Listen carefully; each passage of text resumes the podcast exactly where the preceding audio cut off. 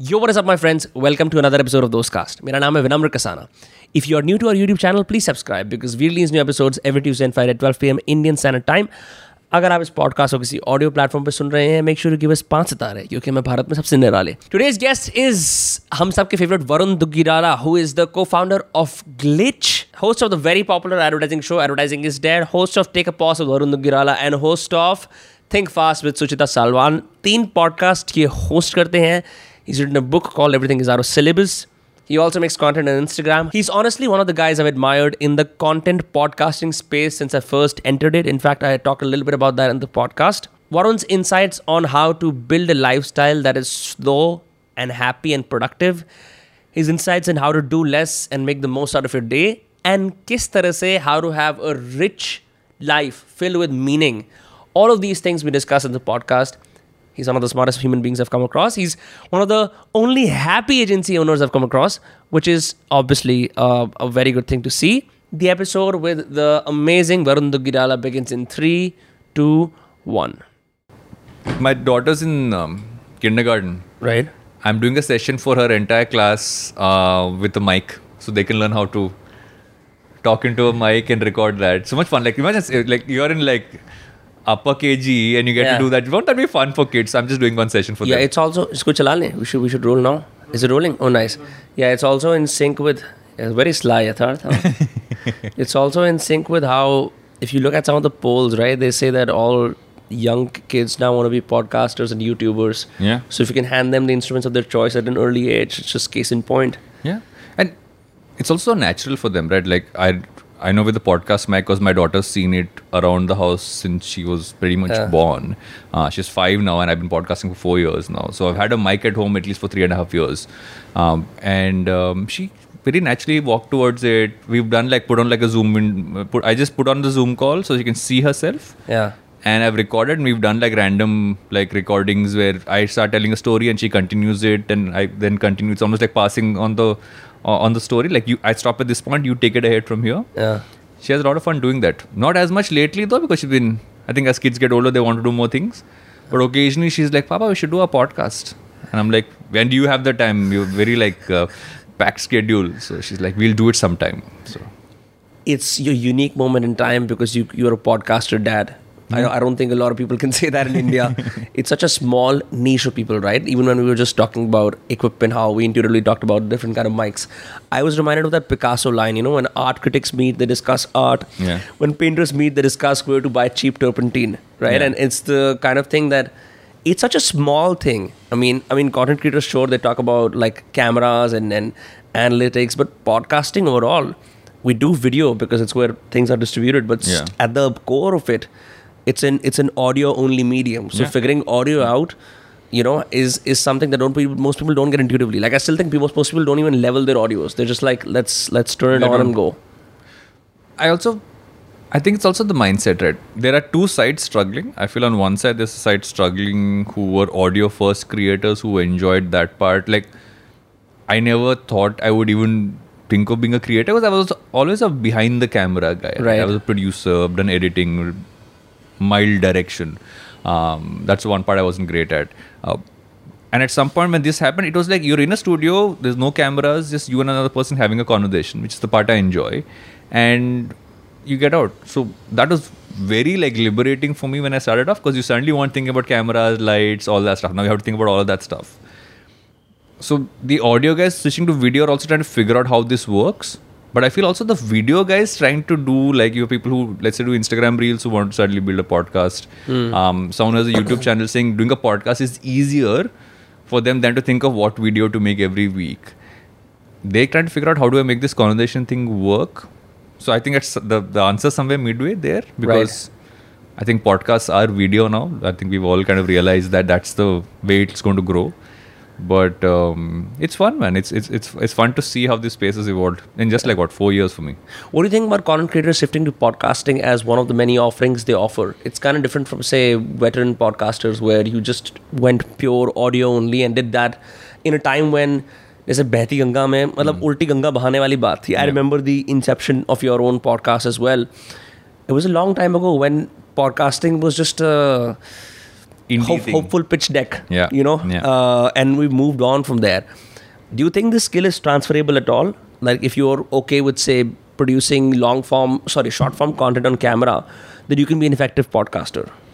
as long as you can hold a conversation um, and or figure a format that works for your personality you can because i feel we all like we all learn how to converse and i feel if you're if you're comfortable on camera you tend to find a way to make it work the problem might lie is that if you go towards it almost from an interview perspective and also if you look at it as okay this is an opportunity for me to speak because I feel, especially in the, in the conversation podcast space, it's a lot more about getting your guests to speak, right? Um, and over time, unless your format is about you kind of going on, um, I feel that's the worry is that how much are you willing to put yourself away from the limelight? Even if it's like 50% you speak, 50% you're giving away 50% screen space someone else, versus normally you would keep 100% for yourself. So I feel like that's the struggle I've seen many like YouTubers go through. It's like okay, till now it was, it was all about me. Now to let this other person in and give them a little bit of bhav as well. I feel that's where the struggle happens. Wow, I no one has articulated this better than you have. It's it's really tough to be a better listener, especially when you think podcasting is the way you will express yourself, mm-hmm. and so you speak over your guest, Yeah. and you're like you just become the sounding board for my ideas, Yeah. you know, and that's where the problem arises. But it's a everyone can speak. It's easier to speak on the camera, Yeah. long form, and express yourself in the most dynamic way possible. It's so hard to be a good listener. But I remember the days of advertising is dead. In fact, I don't know if you remember this, but I met you three years ago. At IVM Podcast, and I, I was in awe of advertising is dead. Primarily because one, I, I saw the movie when movie launched in India. You got the founder on, Mm-hmm. Yeah. and that is my favorite episode. That is how it was etched in my memory. And it's very surprising. You would you would add a few nuggets of your own lived world, uh, real world experience, and then let the world speak. Yeah. I generally want to compliment you. You're one of the few guys who cracked listening at that time. It's funny because I've always I was always a person who didn't listen enough. I still don't. In like oftentimes I, I've had to learn in my own personal life to listen better. I've, I learned to listen, I think far faster uh, as a podcaster. Uh, I did that for a few reasons. I had a so I've always been very conscious of putting my point of view out there because I kind of feel like I don't want that pressure on me. It's always been easier to throw the you know throw the mic towards the other person. Okay, you talk. I'll add a few things, but my role here and, and now I've finished that down. Is saying what is my role on advertising is that it's to be a almost like I'm a representative of the audience. What would the audience want to know from this person? So I need to go in like I don't know enough. You know more than me. How can I learn from you? Um, that's like that was great. No pressure. uh, If, I, if that's a status I had, uh, which kind of helped me learn how to listen. But I think that changes basis the podcast. Like when I do think fast, for instance, it's about me giving perspective. But even there, uh, I'm genuinely very averse to saying I know things um, because I genuinely don't believe that's the way you should communicate. I like to communicate saying I want to know more things. There's a line there, it's, it's, it's a thin line, but the more you go into the, I want to learn more things mode, life is so much easier on Yeah. a podcast even off it as well, right? You are not trying to be an expert. You're not trying to say I know everything. You're not trying to be, um, God help me, thought leader. Uh, um, like, oh man, I, I have so many issues with that word. It's not even funny. Um, and um, yeah, and so that's how the whole listening thing became easier. And actually, think I become better listener in real life because of the podcast. I think so too. Um, two things on that. Number one, my friend Raj, who runs Stoa School, he uh, he jokes about how you can hire freelancers on Twitter for to help you become a thought leader. Yeah. ना पाँच हजार रुपए दो आपकी thread लिख देंगे. Correct. तो it's it's You know, clearly there's a lot of people there, right? And, and the number of people who've written in, um, and full disclosure, right? A Yeah. lot of the stuff I put out, let's say on a LinkedIn, isn't written by me, but there's a process I follow to come to where it was. so I would write a lot of the stuff. I initially had someone who would schedule it for me, yeah. and at some point, she and I worked together to say, okay, this is the way I write. Can we transition this writing style from me to you so it still sounds like me? And we run through the copy every week, every couple of weeks. And that's the way you transition writing. The problem is, it's now a, oh, you can write for me, here, take this, write whatever you want. Just make me sound intelligent or like a thought leader. That makes every single thread and every single post. Um, I mean, what you what you want is to be clickbaity, but what you should be trying to do is just give value, and both aren't necessarily the same thing. Right. On that, I think what you're saying, I've heard the same from Ryan Holiday as well. He does not write the Daily Stoic newsletter, Yeah.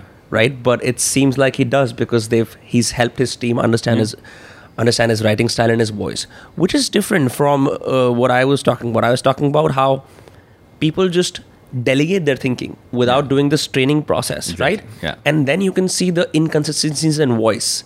And then like the discerning listener or reader can can see through that. They're like, I mean, like t- yesterday you were talking about five uh, you know objectives of being a good entrepreneur. Today you're talking about how to cook. Like, what the hell is happening? You know what I mean? Yeah. It's, it's the first thing you learn when if you're calling yourself a personal brand, which I think is a good term to use because there is a personal, and I learned this from, um, I remember I was doing a podcast with Masoom Minawala, and she said there is the personal me and there's the personal brand me. And she Yeah. said I like to put a line between those two. So I know when the personal brand me ends and the personal me begins, be it schedule, be it everything else. I think that's a good way to separate and have some sort of balance in life. And and I put on my brand lens. I think you worked with brands for so long. One of the first things you do for a brand is saying, okay, what's your brand voice? And as long as you put that down, and that's exactly what you're going to put out there, saying never sound too cocky, never sound like you know it all. Always share, okay, this is what I'm learning. I thought I'll share it with you. Um, always share, this is the value I got, or like key takeaways of sorts, um, but not like definitive takeaways. So for me, it's always been those pointers and kind of work with people and evolve that voice out there. What we're actually moving towards now, and I think that'll happen over the next few weeks, is that it'll even start getting signed. Even if it's a post from my account, it'll start saying from Team Vardugi down Yeah. there. It's going to going to put it out there, be totally clean about that fact. It's time to do that. So you have three hours just to think. You know. Hopefully, I, I try. I don't think I have three hours just to think, but um, No, well, we will talk about your lifestyle design because you're clearly acing it. I had a few questions about this brand voice thing because I've heard, as an advertising student when I was in college, I heard about it. Based on your experience working with brands in the past, we don't have to dive too deep into Yeah. it. Um, but do all brands have a brand voice document, or do they do they have to? When you worked with them, did you did you have to deliberately pick it up and discern it from their messaging? Yes and no. Uh, There's no definitive way in which it works. Okay. Um, if you have like let's say legacy brands, the brands been around for ages. You generally have a bunch of things that you know the brand will say and won't say, will sound like, not sound like, the colors you will use and not use, and those have been built by basically doing a lot of research and trying to understand how you want to be perceived. Sometimes those things evolve, like as the audience and the consumer evolves, you change that around. But it's good to have that down. It's changed after social media came in because still social media came in it was more about how your voice sounded on an ad.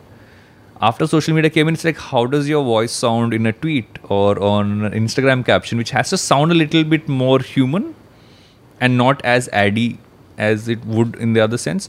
So that's where i think a lot of this has gotten added on in, re- in the recent like say decade.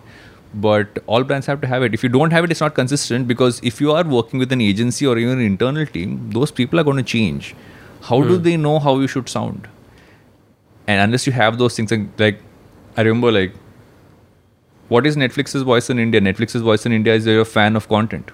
Look at anything netflix puts out any caption anything else it always sound like you're a fan of any form of content. Uh, it's that's that fan voice. Which is why like even when you know i remember when we first started working with them um, even like Game of Thrones episode would come out, we would tweet to let's say the Hotstar account on something because that's the voice. You are the fan. You don't necessarily want to kind of only talk about your shows. So in the same way, you could. I mean, I can think of a bunch of other brands like, like think a Dove, think of any others, um, and you always you can almost imagine a human being writing it because in essence what you are selling is an inanimate not a human object right it's an inanimate object so what happens is that unless you make it sound human how will someone kind of feel a sort of connection to it? Right. um, almost like connecting values right? You're connecting a value chain. So that's why i think it's important to have it. Most brands have it. Uh, a lot of the startup brands build it a little later. Mm, If you look at some of the guys, like I would say, before you hit your Series A, you don't necessarily have a, a consistent voice. Once you hit your Series A, you have gotten in that larger agency to kind of build that for you, which is when the voice starts to get defined. And then do brand voices become restrictive or do they then unlock more creativity? And then a second part of that is like, do brands, in your opinion, or even for yourself, do they necessarily have a document? Hmm. Or just like, for example, if you work in the Rolling Stone magazine, hmm. they will teach you the beat, Yeah. right? They will teach you the style in which we write. Rolling Stone will be more edgy. Vice will be more edgy as opposed to say business standard or something else, right? Yeah. So, do, is there a document that you've seen that companies have? Yes, um, but there are brand documents you get. You get an entire immersion into the brand itself. Um, sometimes it goes into days of meetings to run through every aspect of all the elements in the brand, like what you can do, can't do, to the smallest T. Um, yeah, because you're also going through design, you're going through fonts, you're going to say what kind of imagery, what kind of people you portray, what you say, don't say. Um, so I think legacy brands have a lot of that because they've had years to work on that. With new age brands it's a little bit more okay let's go with what's out there in the market what's going to work with the consumer who's just kind of seeing my instagram posts and stuff like that. But um, people need to have it. For personal brands i feel it's a little different although i've seen those. Um, like i worked with manish pandey um, earlier in the year right? Because manish kind of came on helped structure our youtube team together. Um, and one of the first things he want he, he and i sat down he said you should really define what your voice sounds like in each of your platforms. Um, we did that. It also has changed a lot because i don't stick to boundaries generally so i always try to go beyond them. But it at least helped clear out what kind of con- consumer am i going after on a linkedin versus who am i going after on instagram versus youtube they aren't necessarily the same because i used to just literally take the same thing posted everywhere and once we tweak that, we've seen that there's genuinely been more growth and deeper engagement with people. Because okay, I know I'm going to get X and Y from you on LinkedIn. That's why I follow you there. Um, I might not necessarily follow you on Instagram or might not even know who you are on YouTube. So when I put out the first episode of Take a Pause, uh, of Take a Pause, or was it? No, it was actually it was earlier called the Varun Dugi Show. So with Ranveer, um, I remember one of the first comments was, "Okay, for your first ever podcast, this is very good. Good job. Keep keep it up." Right. And I'd already done like close to like 120 episodes of advertising is dead and all that stuff. But they didn't know who you were. They know who I was. So you should never assume that people know what you're putting out in other platforms. But you got to kind of look at okay, who am I targeting here? In some cases, it might be the same. Um, you don't have to manufacture a different you, just showing a different side of you in every platform. What do you make on Instagram? Seems like it's devoid of industry jargon and industry speak almost completely. Yeah, I hate which jargon. is which is you know commendable because you would assume that someone who's owned an agency for this much will have those words and those keywords embedded to the point that they might sound very tempting to parallel agency owners or you know people in the same industry but as far as audiences are concerned it's almost like they have to rise up to the occasion to understand you. Hmm. In your case it's the exact opposite. It never feels like it just seems like you're just this zen guy doing stuff you know? It, it never seems like you've run glitch for so long. So here's the problem with jargon, and I have an issue with jargon everywhere, right? Um, like when I talk to like someone who's a venture capitalist and I hear a term called CAC, I'm like, well, one sec, what is a CAC? Uh, I hear someone advertising, they'll mention. I heard recently someone t- asked me a question about what do you think of mad tech? Like, what is mad tech now? Since it's mark, it's marketing technology meeting advertising technology. It's gonna they combined made mad. I'm like, you make these terms so someone can ask you that question and it makes you seem more intelligent because you have added jargon there. So, uh, in some cases, like the finance ones, I get like why is the CAC important? Why do you call it alpha, beta, not call it plus, minus?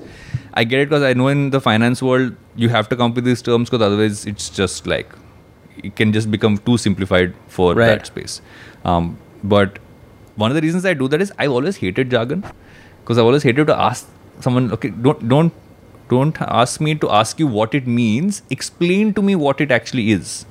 Uh, and uh, thankfully, because I started off in a place like MTV and Channel V, where we were told to have zero bullshit, um, kind of get to the point. Don't like try to do all, no build up. Um, you didn't have teams. You didn't have anything else. So my training was that because that if you tried to be too gyani, you know, you would get one like one like not a literal smack at the back of the head, but you would Yeah. feel it. Would Raghu shit talk to you? Raghu was my first boss. Yeah, was he Raghu was my first boss. So Raghu on camera, Raghu off camera, two very different people.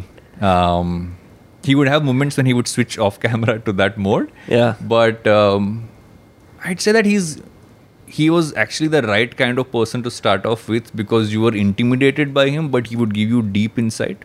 Yeah. Like he had a deep understanding, still has, I'm, I'm pretty sure, um, a deep understanding of human psychology, what button to push to make someone react, which is why he would seem that way on camera because he knew exactly how to make that person react that way on camera. And we were all taught that. Um, the reason like I enjoyed doing reality TV as a producer for so long is you were literally dealing with people saying, if I put this person, this person together, and they're so different, but there are some triggers which they have as human beings. You put them together and you put them in a space that will incite more tension and Yeah. make them react, you're literally learning about how human beings are. Um, and that was the most interesting part about it. Uh, we also had to sometimes pull back and say, no, you're taking it too far. This is going to be damaging for them. Um, and I've had like moments when, like, I remember after my fo- the first time I met someone cry on camera. On roadies? This was on roadies? No, I did a show called On the Job. Okay. Uh, So Roadies, I did research. I didn't go on the shoot itself. Um, but I, my first reality show was a show called On the Job. It's basically a career-based reality show. And I remember I'm we done we formed teams in this one team. There was this one girl who was under a lot of strain and she cried. And I'd anticipated that, so I'd kept a camera crew ready. And as soon as she cried, like I had a signal because me and my camera guy kind of synced together. He shot Yeah. it. I felt really bad. I felt like I have manipulated someone and gotten them to cry and shot it. And at some point, I realized two things I did after that. In some ways, I I felt helped. Is one is I remember Raghu sitting with me and he's like, they signed up for this. We told them it'll be high pressure. Yeah. We know it's, they knew what they were getting into.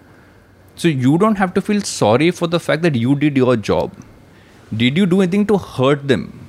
You didn't. They were you built the show in a way and this happened. You made sure you captured it. If you didn't capture it, you'd have done all of that for what? Like that person has cried for nothing.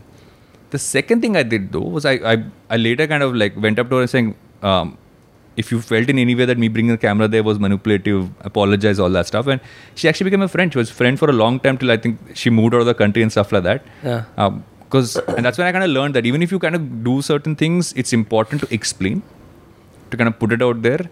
But yeah, I learned a lot of that stuff from from Raghu and that entire initial bunch who used to do roadies for the first five six years. I mean, my training ground on so many levels was them. So this is the pre-content era. I'm just wondering, out of because I've never been on a reality show. Hmm. I was a kid who watched reality shows, was never a part of them. What kind of people throng to these places? How were they picked? And what was the intent? Was the intent to be on TV? So when I started off, it was very different from what it became, and that's around the time I quit doing it. Yeah. Initially, it was people who were intrigued by it, who were intrigued by the format. So, like I say, roadies, you- were genuinely interested in going on like an adventure show. Yeah. Um, you were open to taking on a challenge. If you were a career show, the people were literally interested in those careers. If someone was on a radio episode of that show, he or she was interested in being an RJ. Um, someone we got like DJs on. They wanted to be professional DJs because you'd get mentored by a DJ Suketu, etc. All that stuff, who were like really massive at that point of time. Um, so they were normal people who thought this would be interesting or fun to do. At some point, I think that happened around 2008, 2009, it became people who said, one second, if I'm on a reality show, I get footage on camera that goes on television, which means tomorrow I can show this footage and maybe get a role in a Saas Bahu serial Right, or something else. So suddenly, I remember my switch went off. Um, I was doing a show called Kidnap for Channel V, and this one contestant just randomly started having a fight, and he tore his shirt off, and I'm like, did I miss something? Like, what happened? And we cut camera, and he turned to me and said, "Acha tha na?" And I was like, okay, now because he took away the one thing I liked the most is that I understood because you would capture moments of pure joy. You would capture moments of people coming together as friends. You'd see them kind of break apart.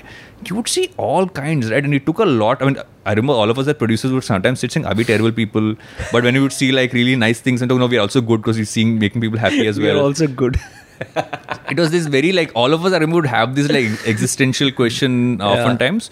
Um, and you would also like so I, I always had a barrier between I will never be a contestant's friend. I think after the first I think the first show I became friends with a few people because it was my first ever show. But I always kept that line there. But I would always kind of watch over saying there's a line beyond which I don't want you to go. And I would stop them from going there. So someone would say, okay, if, if I remember there's someone who was almost becoming um, like I could see this affecting her in her head. And then, uh, when one of the shows, and I kind of took this girl, I said, let's go for a walk. I want to talk to you. Spoke to her and said, okay, just remember it's a show Yeah. if you're thinking that it is more than that, it's not worth what you're putting your head through. And everyone's competing, everyone wants to win, but don't ever assume in your head that this is your life. This is not your life. This will get over in 15 days. Yeah. And um, she's someone I've spoken to many times post that because we've known each other professionally and she moved to uh, like a proper corporate role and all that stuff. And we often have that small conversation thing, that chat that day kind of real because I was also like, like this person who had to be calm Yeah. because reality shows are madness. There is so much happening all the time. You suddenly have someone like throwing up because they ate something wrong, um, or they haven't eaten because they didn't because they were on a modeling show and you felt like you had to kind of and like why haven't you eaten? We give you food every day, um, and- or you have someone who's breaking down because they're like I can't take the pressure and you kind of take them aside and do the chat which I did. And but when you went, took that entire thing away and it just became someone saying, okay, camera, I'll react. Yeah. You get the footage. And then it became lazy behind the camera for a lot of people as well. I saw people telling people, okay, you do this, you do that, roll it. The curation why do we shoot for 15 hours in a day? Let's shoot for 10 hours and get it over with. Or like 8 hours. And once it became lazy, that just wasn't interesting for me anymore. And I also was at a point when I wanted to see what else I wanted to do. Glitch happened exactly around that time because um, Rohit, who's my business, was my co-founder and best friend since college, uh, he we were in Channel V together, and he was quitting. Yeah. Um, and I said, okay, what are you going to do? He said, I just want to go and direct. I said, come, I'll quit. I'll produce. Uh, we both know how to edit. We'll figure it out. So that happened for me, thankfully, at the right time because I was also getting tired of like, if this is going to be fake, and I didn't enjoy doing fake. Yeah, it's not fun, Yeah. but, and it's not genuinely like exciting for anybody.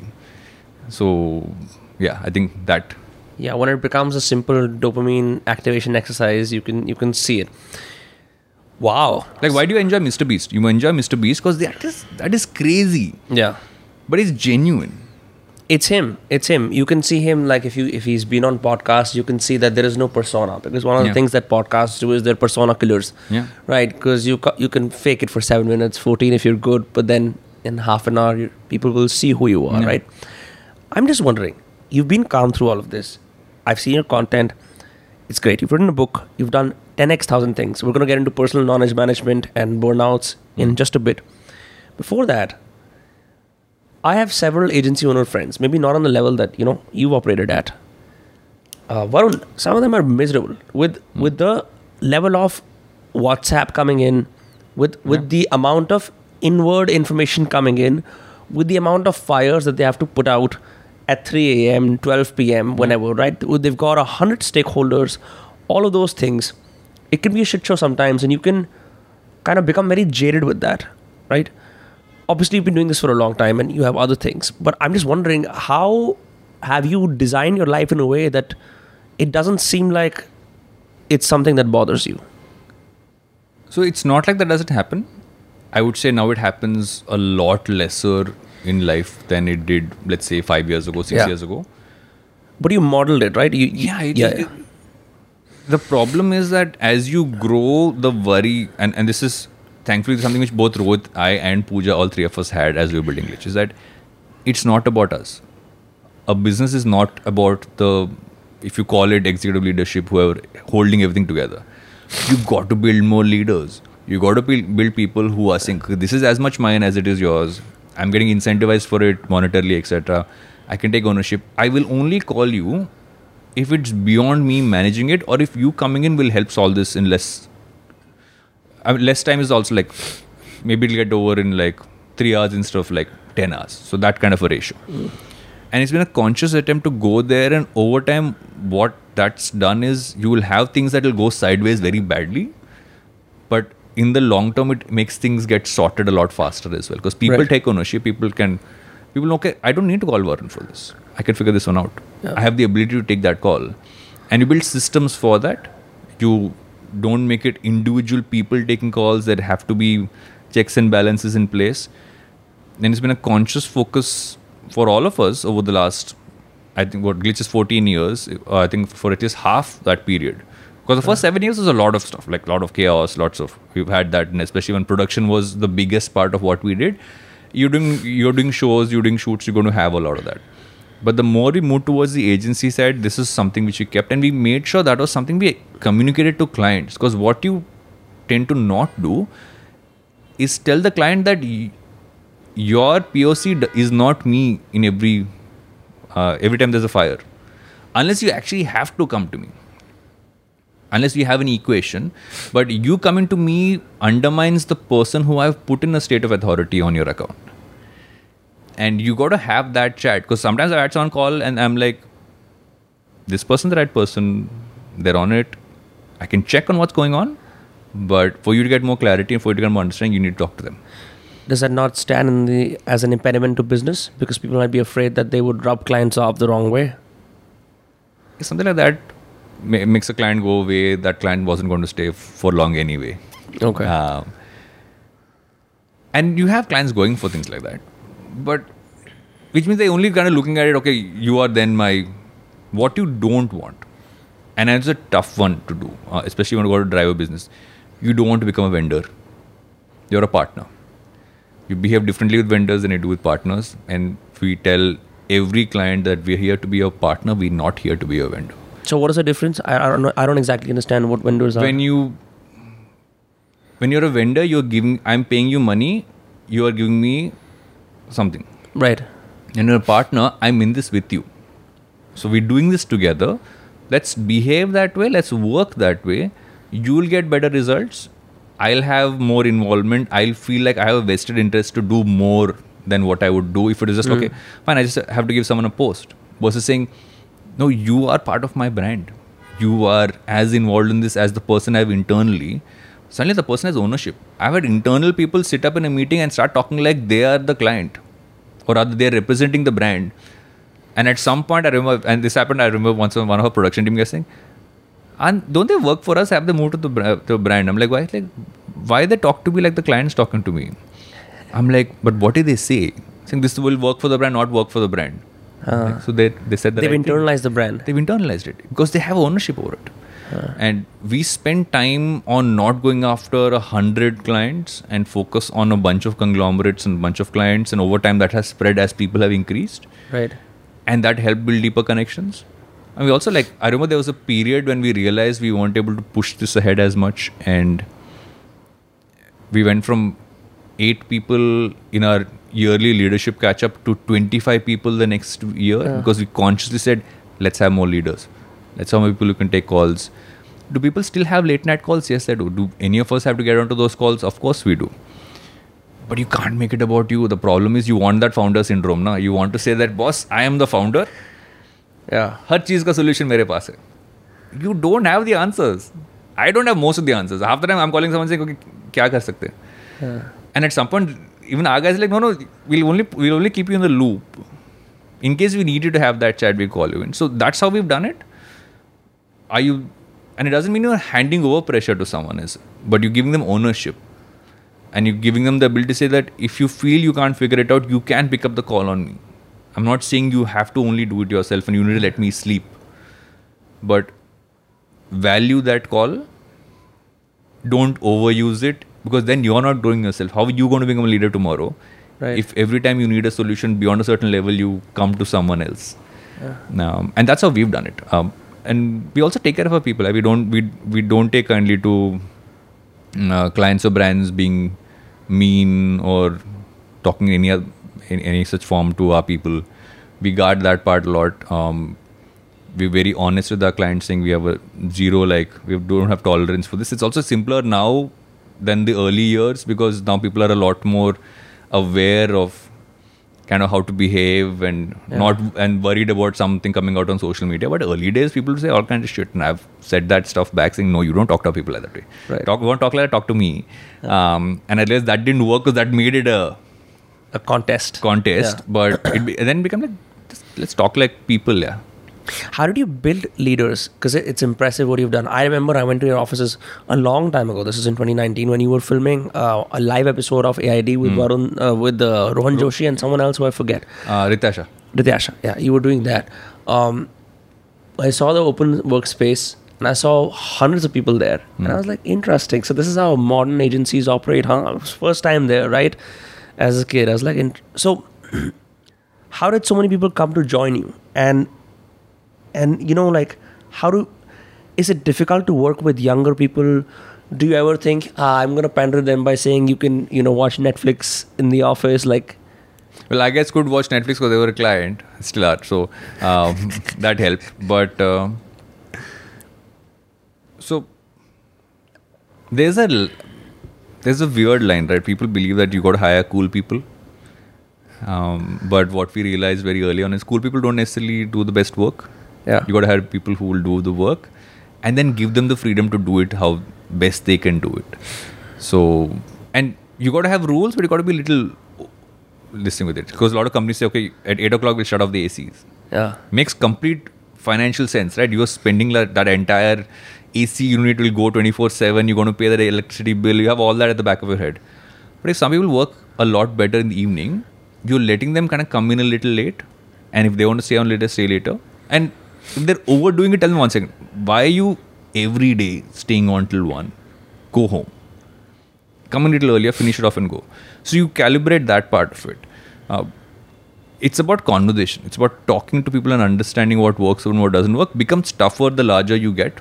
Um, I believe that now we've we almost have like a framework, so we just follow that and maybe tweak some things around. We don't go like literally one on one the way we used to in the early days, um, because that didn't that's not scalable.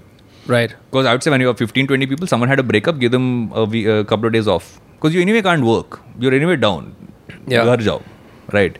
Um, or like whenever a new person would join, we'd all go out, kind of go out for like, like have a bite, have a drink. That not scalable. Um, but at some point, how are you making sure that people feel safe, that people feel like they're that they're valued not just from a your work is valued but you and your own needs as an individual are valued. Um, do i care about your work? Like simple thing right? 2020 happened. Yeah. i do working from our hr team I, I think that they're a fabulous team. They kept tabs on how each employee was doing. It was just a call it was just a whatsapp message it was just an email. Just to check in. Anywhere from home anything you need how's it going we had so many people writing during that period saying this is so nice. We didn't expect it. And it's a tiny thing. And some of these small things really matter. I remember uh, what was the thing we did which people really like? And we're like really this this is what's exciting you? Um, we used to have a scenario where um, we wanted to do something for people as employees and we just started to do sessions where we would bring in someone to like say sound therapy. We do yoga one day and i was like guys this is like standard hr stuff. No one's going to enjoy it. Like don't do rangoli contest for me. Like next is the although they did do rangoli contest once and i was like oh my god i'm going to roll my eyes. Um, but people were genuinely into it. They felt like i feel like i have more things. And we basically we had a small studio in the office so we could just use that as a space. And sometimes so you don't have to rethink the wheel we know all the things we have to do. You just got to make people feel like community make them feel like they're getting more than what they required. We got them a discount in a gym in our building. Because we were like one second this building doesn't have too many offices which are our scale. Went to the gym guy and said one second we'll get you memberships. Uh, you got to discount it out for our people. Yeah. whoever took it was happy like they got something because they work for the organization. Right. just find the small things. You don't have to do like you don't have to suddenly say four day work week because it's not again it doesn't happen yeah. Like you might say four day work week how, you, how and we did that honestly we actually did that i would say 2021 we had a period of time when we did four day work weeks um, we or we did alternating fridays or off and stuff like that uh, it worked for a large period of time till a certain point of time it became tougher for the teams because they were having to do more on those four days Yeah. to compensate for that one day off and uh, So they were exhausted. As yeah, opposed so now, to now we do like now we do like mental health days off. We do stuff like that. So which is easier. So you, you kind of let an individual take that call. If someone takes a mental health day off, how does work happen then? There's someone else doing it. Yeah. That's why you have teams, right? You not Okay. It, it shouldn't be on an individual. It should just be a team, and and it's it's. I mean, there's no perfect way to do it. Uh, so okay, there is no doubt when I read your bios online, it starts with author, podcaster, dad, and it just goes on, right? I'm just wondering, like, people's roles can get exhausting, right? Because in all these roles, one often asks himself or herself, "Who am I? Am I just these roles? Yeah. Am I the bill payer? Am I the content creator? Am I the agency owner? Am I the dad? Right? Yeah.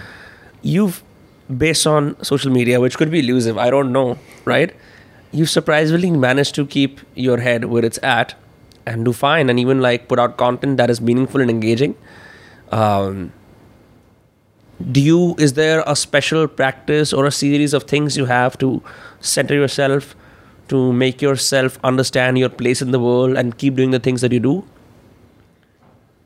So I'll, I'll put the parent one aside because that's a whole different. But every other thing which I do, I do it because I genuinely want to do it, and I feel it's adding value to me and to someone else. right Um, it's always been like, like you know, if you look at my content and and I remember I was sitting, so I, I do a bunch of therapy. I've done like business coach. I still do both um, at on a consistent basis. I remember my coach telling me that your your whole spiel isn't that you want to be a content creator and want to make shows. Your spiel is that you want to share stuff that you know yeah or you're learning, and that's what you enjoy. I'm like I said, but I don't want to sound like a Gyani. She's like it's not about Gyani.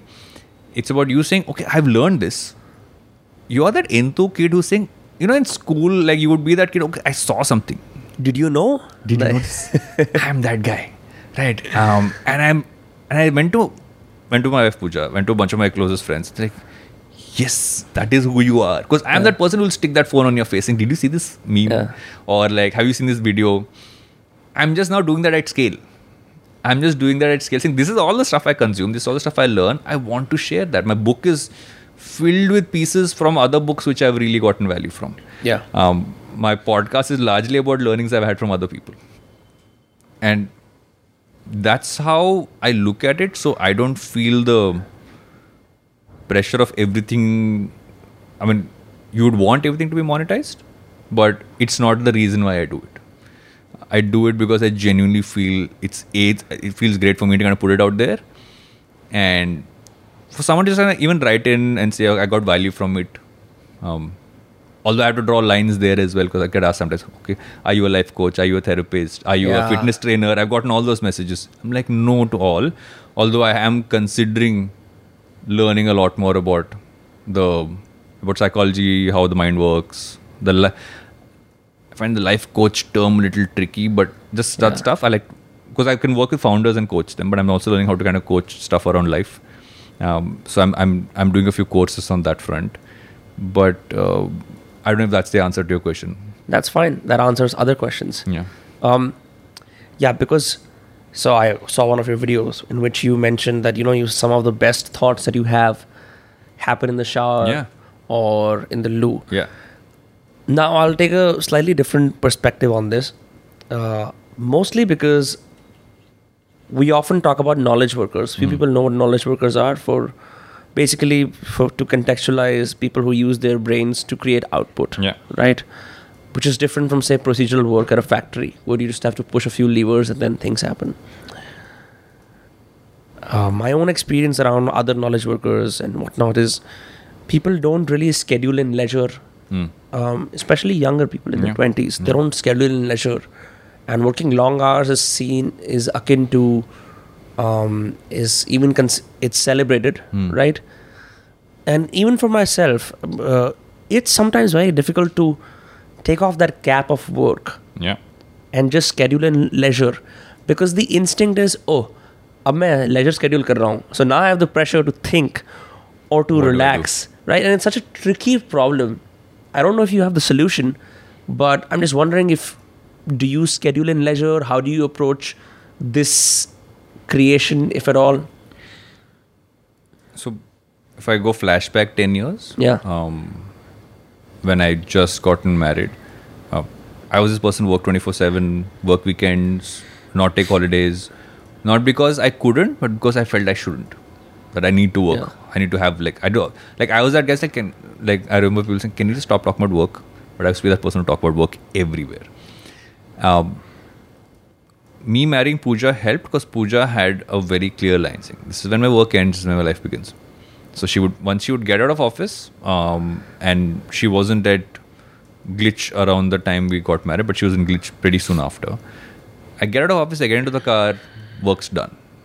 Unless it's an emergency, I that part of my brain is shut. Yeah. And sh- and I would come back home and start talking about work and she's like, hold on. Um, and I was like, I don't do holidays. We are doing holidays. And I learned to enjoy it. I remember the first trip we did together. She said, Can you do me a favor and say that you will only use your phone for email and work for one hour in a day? It was game changing for me because I was enjoying every meal I was having.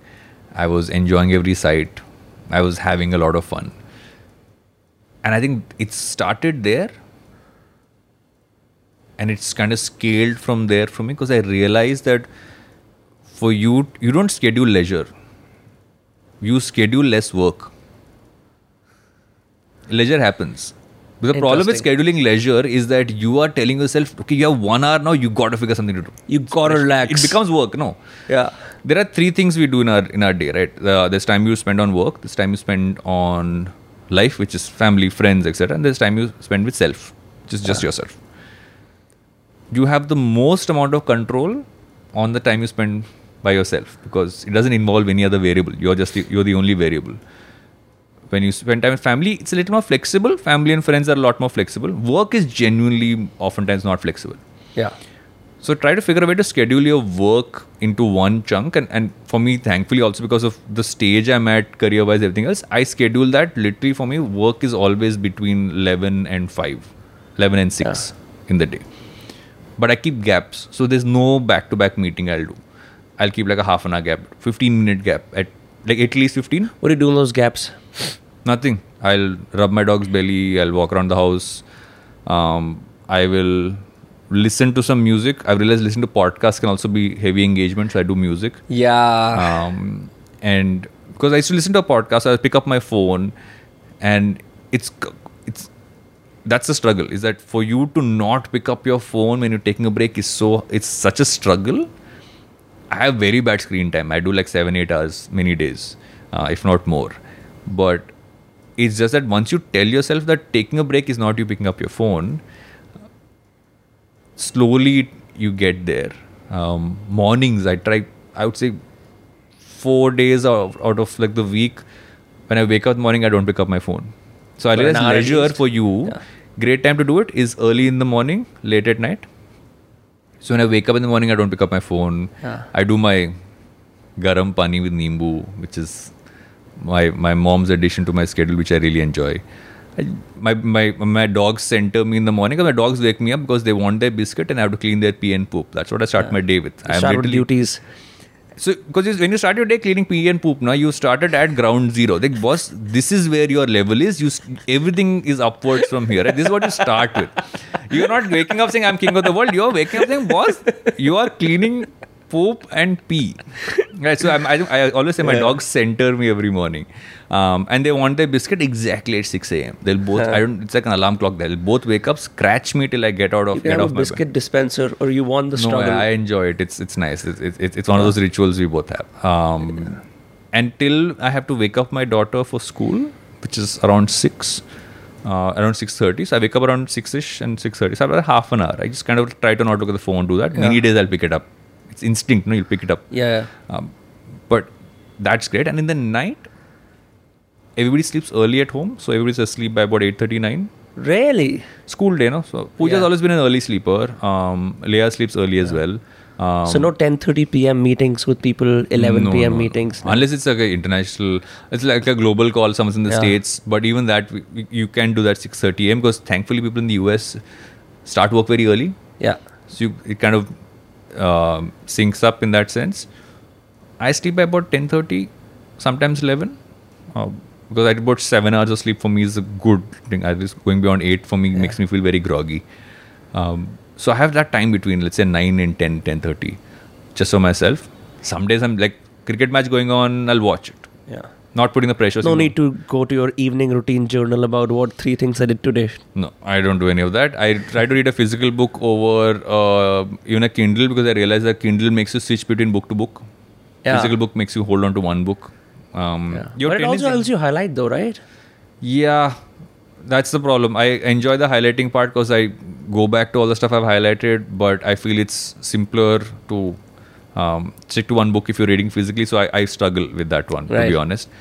So late evenings, early mornings for me are time for myself. Then right after that is like in the mornings as well. Like me and my daughter have this thing where we say hello to the world together. Um, um, I would pick her up and we do this small thing every morning. How do you say hello to the world? Just pick her up, we go to the balcony and we say hello world. Oh, just like Yeah, we have a small thing. So it's it changes from day to day, but it's one of those small things we do. Uh, she comes up with stuff, I come up with stuff. Half the time she's half asleep, so I'll just say some random stuff, make us start the day in a fun way.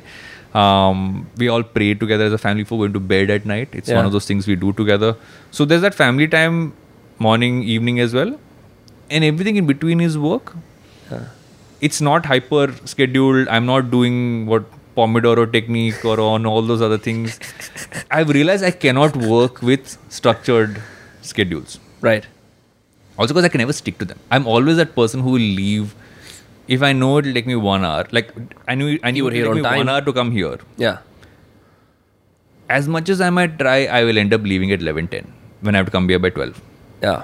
It's a problem. I've been told by everybody that Varun will try his best, but he will be five minutes late. And I was five minutes late, according to my clock at least. So I don't try to put that pressure on me, and I, I feel my mind is often averse to too much structure. I need flexibility within the structure. So tell me, you have to work like this only. Mondays you will shoot your content. Wednesdays you will uh, do meetings. Uh, Thursdays you will do. I'm like, mind is like, boss, this is too much. This is like too structured. So keep that flexibility. So I, my day is three chunks. Yeah. My day is not hyper scheduled. I'm not doing. so you're not a fan of Google Calendar, Evernote, Notion. You don't use those things. I don't understand Notion. I've tried my level best. I don't get understand it it either, yeah. I don't get it. Uh, I use Google Calendar, but um, I've started to use Calendly, but there are so many gaps between my slots which are available. Yeah. But also that's a privilege I have now because of where I am in my life. But because of that privilege I have, because of having built a company, sold a company now at a point of time in my life, and I'm 40 and I'm like, what do I do? m- I don't have any aspirations to say I want to build a unicorn, start a thousand crore company, nothing. वो नहीं करना है. Hmm. I'm very happy. My ideal life is a slow growth life. Slow life sounds like you retired. No. Slow slow growth life is you're still growing, you're still doing things, Yeah. but you're doing it at your pace. I mean, no rush. I enjoy what I do. I realize whenever I overdo it, I will crash and burn. I burn out very often because some days I'll get enthu. Hmm. I'll schedule more things in the day, and that will happen for many days. And then suddenly one day I'll have a crash because you feel there's no energy. Like, why am I doing this? Why am I doing the podcast? Why am I doing the content? Like, wait a second. What was my last week like? And you look at it like, oh, now I know why that happened. Because you did a lot of things which you needn't have done. Because every shiny object is not something you have to do. So where did you arrive at the slow growth concept? Because I kind of inferred that from a bunch of your posts, and I, I've seen the slowpreneur, this new trend in the US uh, on Instagram only, where you don't mime the desires of others. You don't look to your neighbor and say, "Bro, he's building this company, he's got this many subs. Look at their revenue." It's a difficult thing, right? I mean, I'm I'm a lot younger than you are, where despite your best attempts at not being attracted to FOMO, Yeah.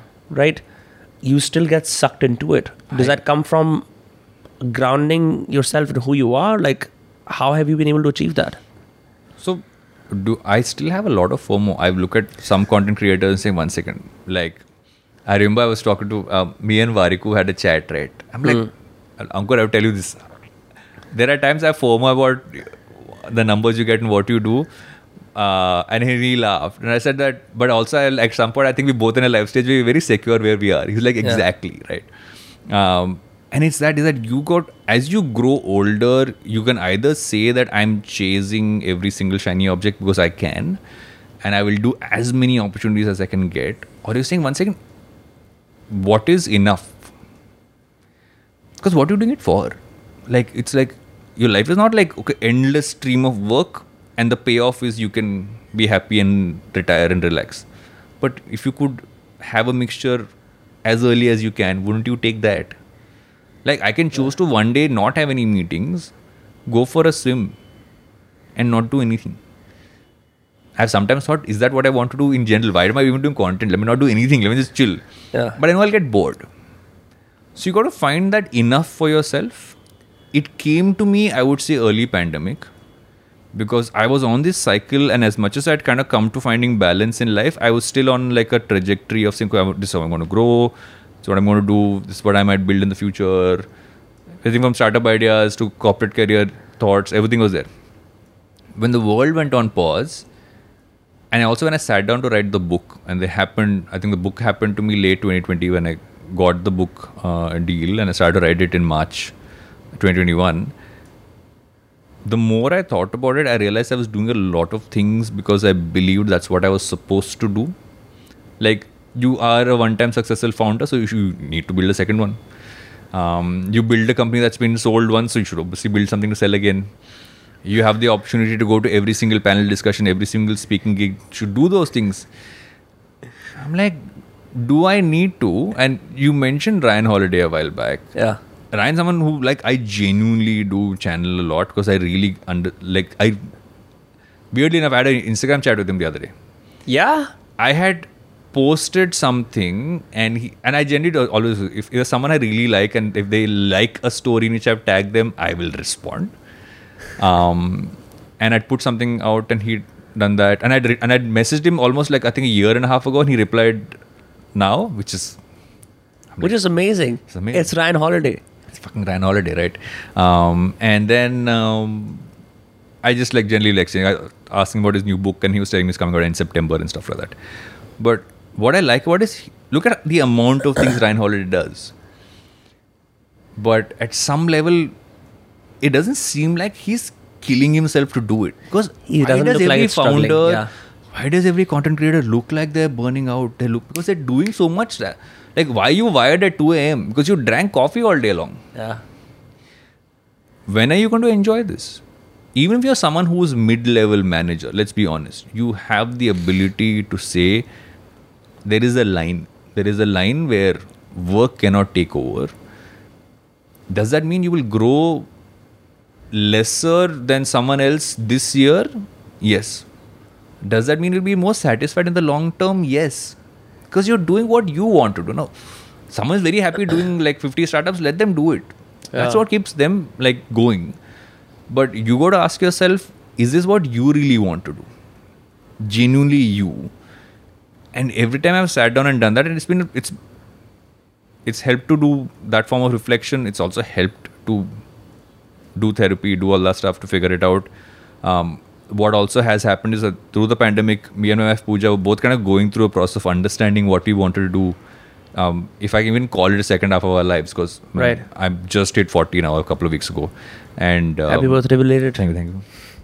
And um, I realized over those 2020, 21 is that it gave me time beyond figuring out things at work, figuring out chores at home, to really say what keeps me excited. Because you've done one journey, what you want from life can change. And I feel that now I just genuinely have gone back to saying these are things that keep me happy and satisfied.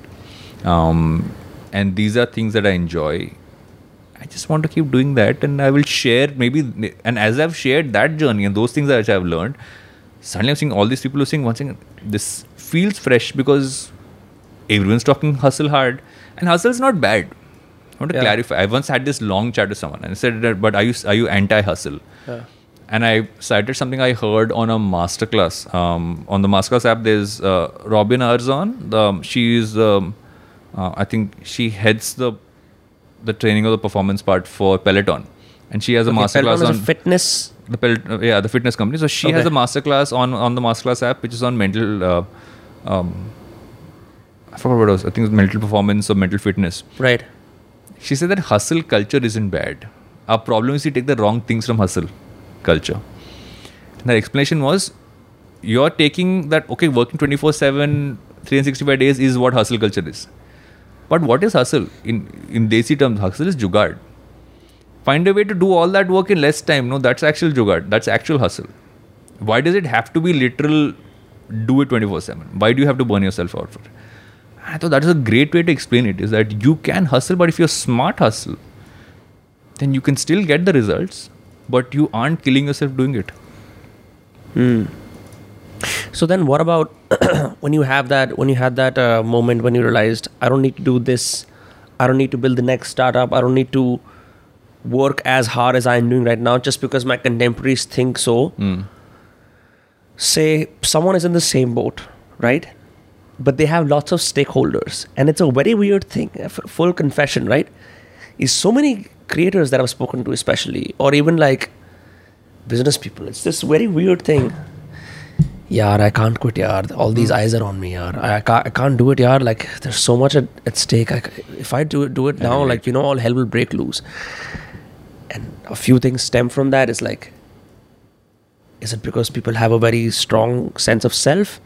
Is it because they've never been fed in other narratives? Or is it the fear of losing? Hmm. Because, you know, if you're used to producing a standard quality of output, taking a break often comes at, or taking things slower comes at a cost of not being number one. Hmm. You know, so how do you make sure that your competitive instincts are fine tune while you, you know, like get this part sorted as well? It starts with taking that first break. Okay. When you take the first break and you realize everything seems to be fine, people don't care beyond a day or two. They all move on.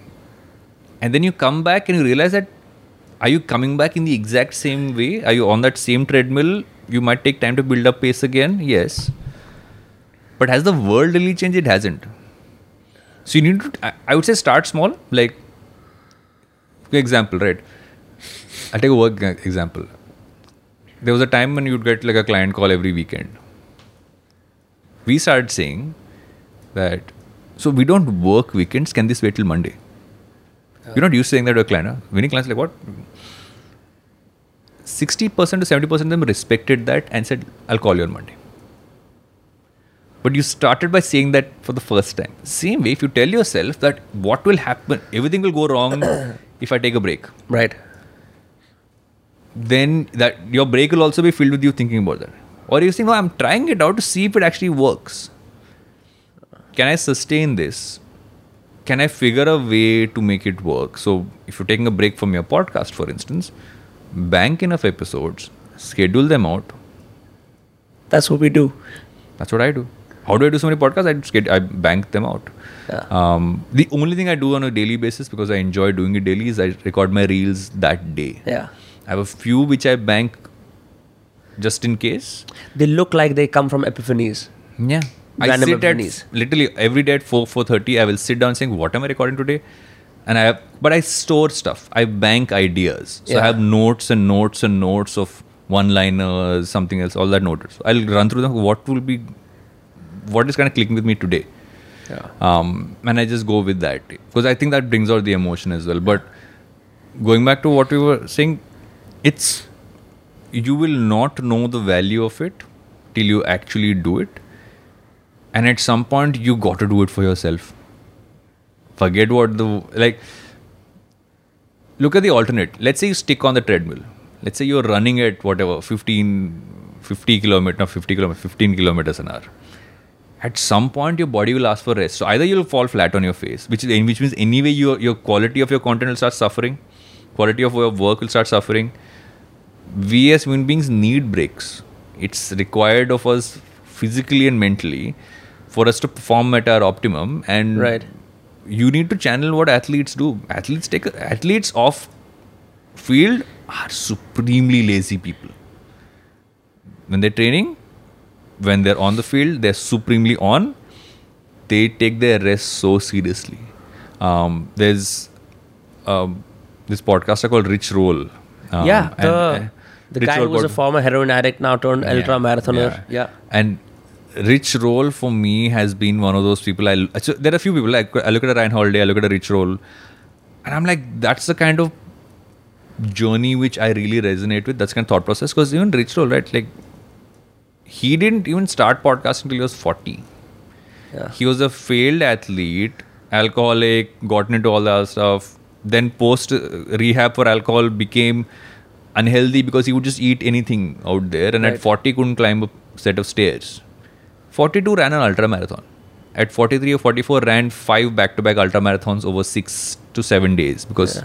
he had to go from island to island. He couldn't do five days, and that's what his book is about. Um, it's called Finding Ultra, and um, when I see those examples, and I see how they'll talk, look at breaks, look at learning from. I think from ritual especially, I learn from athletes because the athlete's mindset is how you become a high performer without burning yourself out.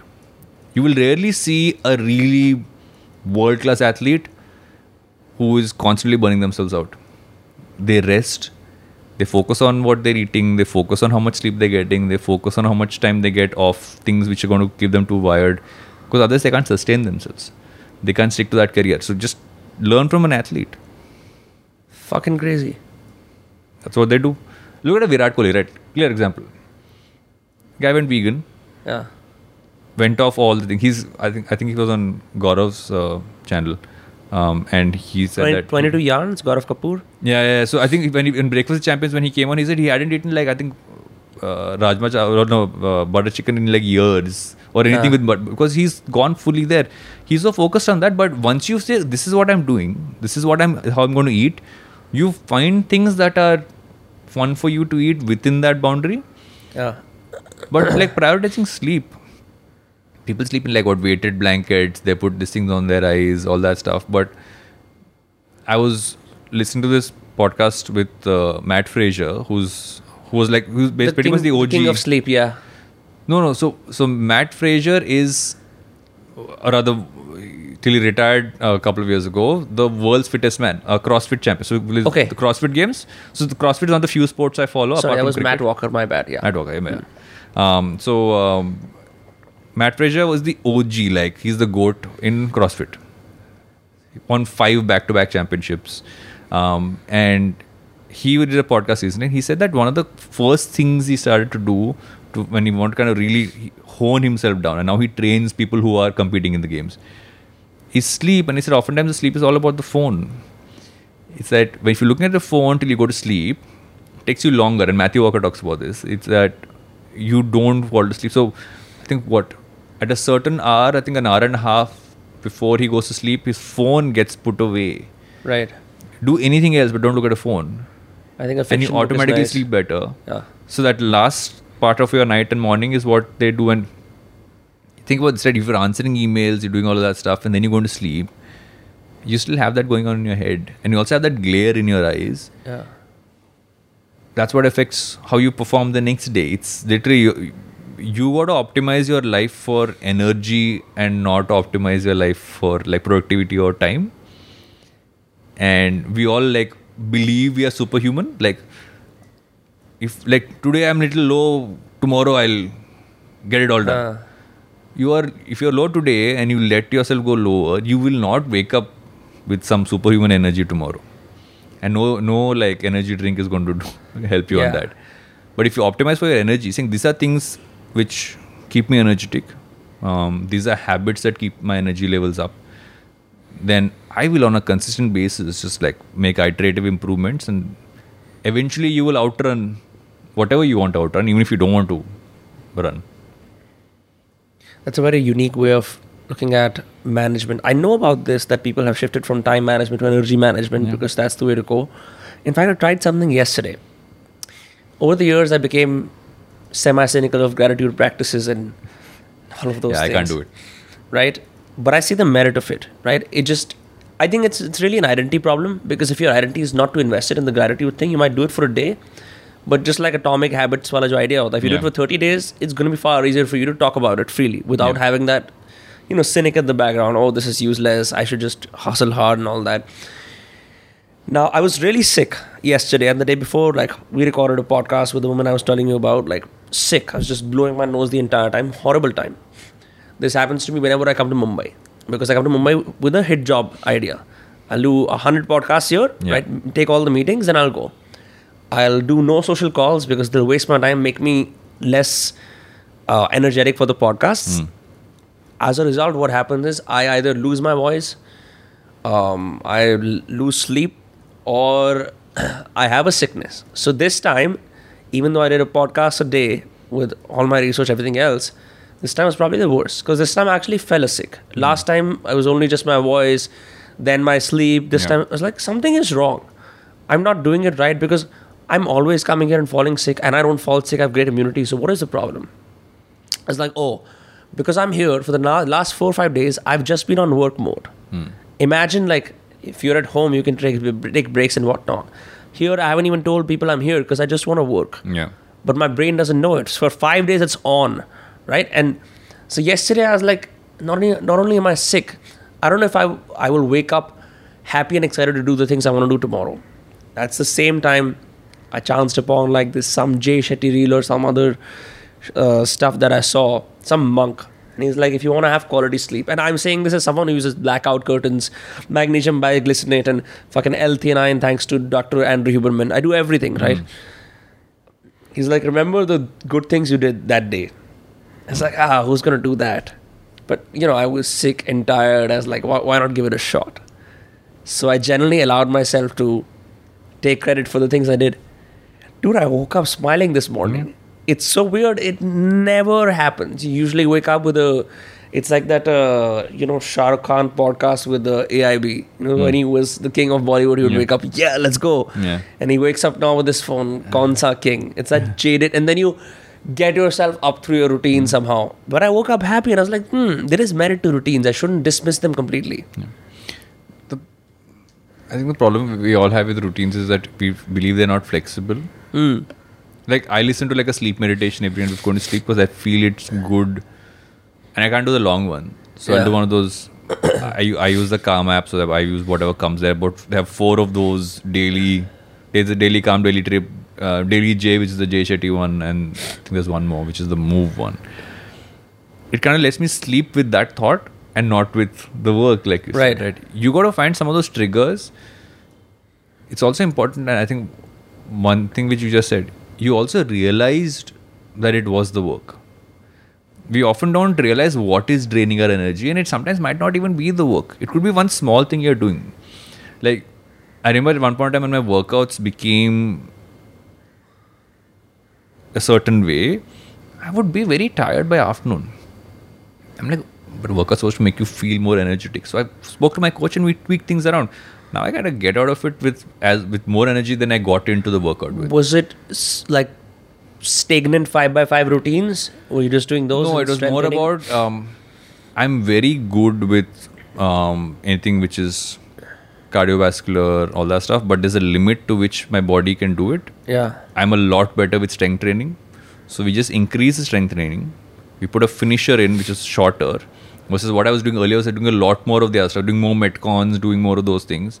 Um, and that was draining me out. I just had to figure out what works for me uh, and got out with more energy. Still pretty much sticking to my fitness goals in whatever sense but it just had to tweak it around because you got to figure out what's draining your energy. It could just be and it's easy to say that there might be people in your life who are draining your energy. Yeah, they're called energy vampires.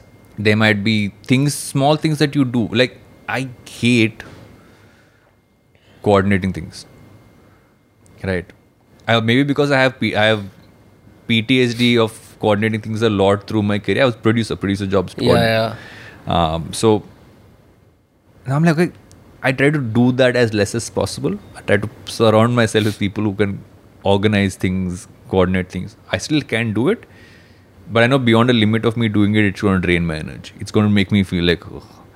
um, and then you got to find things that boost it, right? Like for me, like I realize the easiest thing to do is to like you even says no, you do meditation, do this and that. You have a few small things you do. Like for me, just like you gotta have a bunch of playlists, play the right music. Um, Yeah. Like for me, because I have now have two kids, um, and I have two dogs at home, so it's great. You got to spend time with them. It's super clean, fun, um, and Being with kids energizes you. I mean, I'm not a dad, but I can say for a fact when- does. Yeah. Yeah. As long as you have the right, do you become a dad with that thought process? No. Yeah. Because initially, I think for all parents, what we don't talk about enough is when you become a parent the first time, the first couple of months, you have no idea what's going on. Your whole world's been turned upside down. Everything and every way in which you you day and life function changes. So it takes time to get through that process. But once you cross that barrier, it's like uh, it goes between let's say a month for some and six months for others. Then it just kind of like it's amazing because it becomes a part of your routine. There's there's a certain um, innocence to it because I think kids are. Um, it's just that they're- they're curious. The things they're doing. You also see progress. You see like just how, like my son's now what, ten days old, Yeah. 10, 12 days old. Um, my daughter's five. Um, I wow. can see. Sorry, I'm just going to stop you there. So you're just living with that magic of someone being born to you for the second time, and they're just ten days old. 10 years old. That's that's just like a part of your life that you just live this morning, and you're Yeah. here. Yeah. That's crazy. And the second time, the first time I was tough for me. The first few months were like still trying to figure out. Second time from day one, I, I'm anyway on dad mode. Yeah. Just naturally transition into dad mode for the second one. And it's just beautiful to also see how my daughter's changed, right? How I'm seeing her suddenly act older, feel like, oh, this is my younger brother. Yeah. Um, and so it's, it's you got to give yourself the the time and space to focus on that, not pick up your phone, Yeah. not go for some party that someone's having. It's like, to hang around doing that. Yeah. And the more you learn to enjoy that, the less FOMO you have. Like, I don't have FOMO. Like, no, why why am I not going partying more often? Why am I not out and about as much? Why have I not gone on a book tour? Like, do I want to really be away from the kids that long? Maybe I'll do them sporadically. At some point, you just got to gauge and, and weigh those options out and see what holds more. And um, there's this stoic thing, right? Um, I forgot who said it. Uh, so is this essential? Uh, is this essential? Marcus Aurelius said this. right and um, it's just that like you got to figure out every like every I, I go back to the shiny object we have a shiny object problem in the world right oh my god that's like a cool thing to do let's do that Especially people on the internet because Yeah. the ob- avenues are exploring tenfold now. yeah it's like someone asked me why aren't you making dance reels i'm like i can make dance reels like, not like i can't dance but is that really going to be something i need to do is that really required not Yeah. required. um, why aren't you doing personal finance content because um, and let's be honest, I am not the world's biggest expert in personal finance. Have I managed to over time understand how to manage my own money? Yes. However, done that, work with experts. Yeah. That is my so generally someone says make personal finance content. My response is my content will pretty much be one line is that I don't know enough, so I work with experts who know more than I do, and try to at least understand the jargon enough to do that. So it's basically it's going to be one 90 second reel at max. Um, but it's not essential for me to do that. I can spread myself thin and do everything that's required, but I don't get to enjoy this then. The days I have to be out and not be home for the time even goes to to bed um, is the days I, I really miss that part and makes me realize that that's something which I really value a lot Yeah. And um, I think that's the whole part about being a parent, which which often don't get enough. Is that it's not about oh when it's born feel all the love when it's and which is no, it's about you observing someone going through the process, and it's super interesting to see how that happens and kind of and have that conversation, understand you you literally seeing a mind develop in front of you, and you get to play a part in understanding and kind of at least not not molding it in a certain way because Yeah. I don't believe a single person or people can mold. There's so many things that will happen, and most of those will not be in your control. But you can play a part in just kind of at least sharing things and understanding. Because most times it's a conversation. It's about sitting down saying, "Why are you crying? This happened. Why did that affect you so much?" I'm literally doing podcasts with a child most times, right? Um, but that keeps it interesting. I think the the quality for private life is so enhanced by you know having a family that I don't think you need to make personal finance content because when your void is fulfilled by so much, like there is you would just have that private win. Yeah. There's no need like oh I can. There's no need to make everything public, which is I think the problem now is we've been told several times to make vlogs to also do this. I'm like, what is the need? Yeah. How, It's like, how why don't I do content with my daughter, right? Yeah. Um, I when whatever I've made with her has been her choice. She has asked me. Yeah. I have literally, I think I have two dance reels. Both were her idea because she watch she and I watch reels occasionally, a Yeah. couple of times a week. She's like, Papa, I want to do that. Like, I sure want to do that. And I want to do that.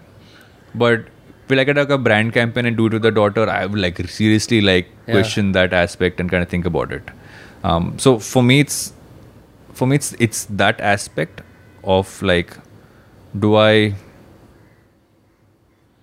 do I make that choice for her? And does my private life have to be all out there? Not some some parts of it we share because we think it's fun as a family to do that Yeah. but we're also mindful and i feel that the more i've had like followers grow more od- of the audience grow Yeah. I actually tended to pull back a lot more things Yeah, you become more protective. I, your- I look at yeah. my archives and I go, let me just archive that content. Um, Yeah. It doesn't have to be out there. And um, it's also because I am not running the same race. I've, I'm not doing this to achieve something like a lot of creators. This is the first thing they're doing. They're building something. They're building a, a business out of it. They're building themselves as talent out of it. Yeah. I've done that part, and thankfully that part has kind of gone well. And I'm going to just do touch wood for that. But You can touch it with your sock. It's okay. It's right there. The head is wood enough. uh, and um, I'm not running that same race. So for me, it's easier to make that choice because I've chosen to live this life now post having done what I've done, built what I've built, haven't gotten the value from it that I have. But you got to be able to figure that out for yourself as an individual and say, at which point has it gone beyond what you actually want? Yeah. and just become vanity or what someone else has told you you need to do or what someone has told you to add more into it um, yeah because that's that's like an endless loop It's like you have to be. I mean, I, I see this a lot now that the now that this, this whole thing is taking off. I have never had this many advisors in my life, Hmm. unsolicited advisors that I really appreciate. yeah But it seems like everyone has a career plan for you. Yeah yeah Everyone has has the next rung of the ladder you must climb. Yeah. And everyone thinks you should be on the ladder that they think you should be on. Yeah. And like, what if you want to say swerve to the left or to the right as opposed to just go on the top? They're like, it's unacceptable because everyone assumes that they can dehumanize the part of you that is the goal setting part and just set that out for you. But when you ask them to humanize, hey, like I'm also a human being, they're like, oh, I thought you wanted this. It's like, how do you know I want this? but you should listen to everyone i i, I listen to everybody Yeah. How do you filter then? so there's this and i try to do it. I, I follow the sideways often. Said you listen to everybody's opinion but you take the decision yourself. Okay. because in everybody's advice there might be one thing you might find okay yeah, that makes sense. Maybe we can try adding that in or, or using that somewhere. Um, or maybe this might make more more sense and could i maybe enjoy that part as well like the book piece the book happened because someone said why don't you write a newsletter Yeah. because everyone seems to be doing that at that point of time. And I was like, I always wanted to write. Okay, let me try it out. My newsletter became my writing sample when I got the book deal. I didn't have to send a writing sample. Nice. And that helped me build a small audience. And I don't write the newsletter anymore because at some point I'm like, I'm just doing it because I have to do it. I'm not doing it because I really want to do it. So I put it on hold, I think, what? It's in three, four months now. I'm not sure when I'm going to bring it back or if I'll bring it back. But it became a way for me to channel that part of me which I've always wanted to write but what could never write a book because it felt like too much to do so I, ha- I used to write like a prologue or write like one chapter and not go beyond that but this weekly writing process that kind of built up so when the book finally happened I just wrote every day like the way I would write a newsletter saying so most of my chapters are short so I would just write newsletters Short is shareable. yeah Yeah. and that's how I wrote the book. I literally wrote like a, I think between 500, 800 to 1000 words a day. Yeah. No, 500 words a day. Um, and write about three to four days a week. Yeah, I discovered this in this book called Building a Second Brain by Tiago Forte. I don't know if you know of him. I haven't read this one though. Yeah, it's a it's the sort of new age Tim Ferriss with with David Farrell Perell who teaches hmm. writing on Twitter, hmm. where he talks about personal knowledge management and how you can use note taking in a way that doesn't have to be messy. You know, when most people look at their notes, they're like, "Oh, I don't want to open it again because it's all over the place." But um, he says uh, there's this thing called a Hemingway's bridge. Hmm. The way Hemingway used to write is just when he knew he had the plot for the next day, he would stop. Because usually the tendency is, oh, I, I'm in the sweet spot. I'm in the flow. Now let me squeeze out more. It's like just when you're in the flow, you stop, which is so counterintuitive. But what that does is the next day you're back on Yeah. because you're excited about that, the anticipation. So you can write a lot more and you can write in short chunks. If you've read anything from Hemingway, his writing is also very short and powerful.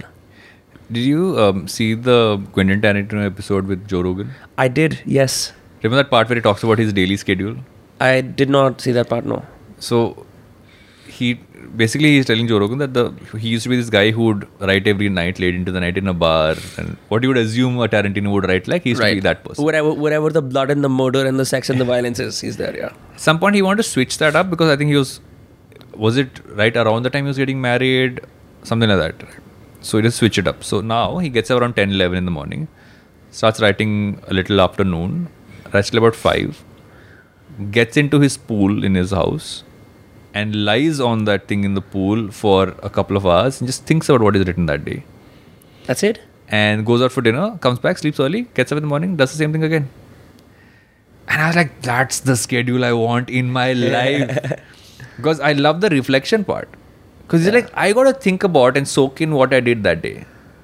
If I don't let myself have that option, then I'm just going on that cycle. But that soaking in gives me the fodder of saying, okay, the excitement, okay, I want to wake up tomorrow morning and write that. Comes from him saying, okay, I wrote this still here now I got to figure what else I'm going to do after that. But he's giving himself those few hours. Um, arguably, obviously, the California, and there's the pool, and there's him on the pool, and obviously that's because he's Tarantino. Uh, but this, I feel that reflection part was so interesting that at the end of the day, if you're not reflecting on how, and I actually do this, I, I do a pre, I don't do a post at, uh, reflection ever, which I maybe I should. I started I, every Sunday night. I sit down and say, okay, "What am I trying to do? What am I planning to do this week? Like, Ah. let me just put a few things I need to get done this week. I don't do to-do lists, but I'm like, okay, what's coming up? It's not even like me scheduling a calendar. It's me saying, these are all the things I have to kind of do this week, and they're literally on like a post-it on the side of my table. Yeah. Keep it simple. Yeah, and that's kind of helped me walk into Monday with less pressure. But I feel this reflection thing is super important, and I should do that more. It's generally my morning. Whenever I do write my journal in the morning, it's been like, okay, I woke up with a thought. I want to put it on paper. Let me pick out that book which I have, and I just scribble something in for that with that date. I don't do a journal. Journal. It's that, and a lot of that ends up in writing in in a in some form of content which I do at some point of time. But you got to kind of dump those ideas somewhere. Yeah, it's so healthy when your consumption becomes a part of the, the creation you do. It's the it's the best way to keep that knowledge fresh So in your head. Otherwise, it just dies in the dumps of your notes. Uh, another note on that. In the same book, I also read. So you know how the Godfather was made. Hmm. You would assume that the novel was as it is. you know, um, what's the right word? Translated to screen. Yeah. Francis Ford Coppola was hired by these guys. He was an indie director. Hmm. The entire uh, first film came out of this fat book that he used to keep. Hmm. There's this idea that the like early modern Englishmen had, where they kept commonplace books. Mm-hmm. These are books where you can so you have passages from everyday observations. So you see a tree, or you see a man talking, or you find something interesting, and you using cutouts, you switch passages around because they didn't have what we have, the backspace and the Yeah, yeah, typing and all that, right? And you constantly, whenever you have time, you assess and you categorize the information to make it the strongest uh, version of itself. Now, this guy did something similar. So he got the novel, he got every single scene that he wanted to do, he got all the visual parts, and he would just sit down and write that in the book. He would attach references and photos and everything else. The entire movie didn't come out of a script. It came out from this fat book that had references, which is why it's so good. Because every single day, instead of thinking I should write a script, he would just go about this day, gather references, and store them. Hmm. That store storehouse eventually became the basis, the Bible for the film. And like that, that system I'm trying to build in my life, it's become a lot better because now whatever I read, right, whatever I consume, I immediately write down and it becomes a part of what I will produce, hmm. which is in complete contradiction to the recency bias we have to things, right? Like I saw about this immediately, let's start working on it. But then you you run out because after the first five minutes of ideating, you have nothing. And you got to build tools for that, right? Yeah. Um, I have easily like 10, 20 notes on my on the notes app on my phone. Yeah. Screenshots, stuff that they heard on a podcast, write it down, keep it there. So whenever I'm out of something, I can kind of go to that and I organize that together. It's like a swipe file. yeah. Um, or use something like Readwise, which takes the highlights from a Kindle and puts it on there. I've never used it. Is it good? I just Readwise is fabulous because what it does is it does two things. One is it throws stuff you've highlighted in your Kindle almost as a daily revision for you. So you get like 10, 20 of those every day, which kind of so you you'll forget what you highlighted, right? It's almost like revision. But what it also does, and if you can do a set, if you just have to tweak the settings, it gives you at least, I mean, 20% of what you get are also suggestions of highlights you might like from books you haven't read. what? So I discover books through it. Sometimes I'm like, I want to also figure out is this book going to be worth reading? You do the sample then. So I and you can add a supplemental book. So I just add the book. No, you just add a supplemental book inside Readwise. It gives you the most popular highlights in the book for you to run through. And so sometimes I've not even read the book. I've run through the highlights. Okay, these all make sense. Do I need to read the whole book? Maybe not, um, because you, they're given all the key like highlight points. So it- it's I think it's the best version of Blinkist if you actually use that smartly. Blinkist is trash. Yeah, because you don't get the insight. You just get like the bullet points. But Yeah. here it's actually the underlined parts. And so that's led me to like reading, let's say, a, a, I read a Brene Brown because I literally took one of her books, put it there. Okay, I want to do that. I want to read this book now. Um, or a Dan Pink in that sense. And um, there's another app called Next Big Idea Club. Okay. Next Big Idea Club is curated by Daniel Pink, um, Susan Cain, Adam Grant, Malcolm Gladwell. Yeah, four of them curated. It's a curation of the best non-fiction books coming out. Every author has to come in and talk about the five key takeaways from their book. So they get the actual author to come in and say five key takeaways from my book.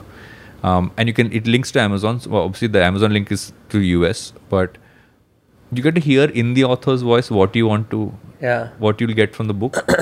I discovered arguably the most impactful book I've read in the last year, uh, 4,000 Weeks, from that.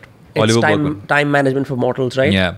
It's the best anti-time management book you can ever read because it's he calls it time management mortals but he talks about time in a sense that it's so parallelly opposite to everything else. Yeah. The logic is is that the average human life is four thousand weeks. That's it. It's just four thousand weeks. So he says instead of trying to manage your time, remember you only have four thousand weeks. Think about what you want to spend four thousand weeks doing once you come to that realization, it blows your mind because you are looking at every moment saying, is this what I really want to do? Is this what I really want to spend this time doing? So instead of managing your time, you're you're almost treating it like gold, right? You're like, like, let me not waste my time doing this. Uh, or like he, he talks about how like spending time with people you care about. You always say, no, I'll do it later. 4,000 weeks.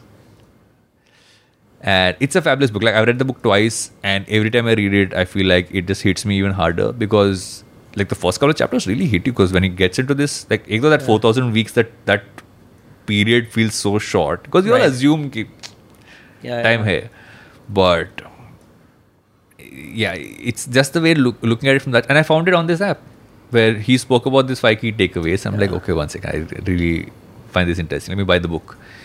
And so you got to find some of these, and there are enough of those these kinds across the board. Um, people who su- suggest books, you might find a quote from somewhere which is okay. This is interesting. Maybe read the let me find the podcast interview.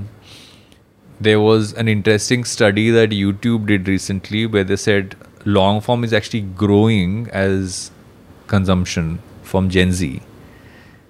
Three things are driving that. One is the professional fan, which is a creator who's literally all the content is a fan of a certain. You're a fan of books. You're a fan of uh, music, fan of movies, or, Yeah. or like literally channels only on Marvel, DC, all that stuff. The second category is um, people doing video essays, like people really teaching things, putting that whole thing.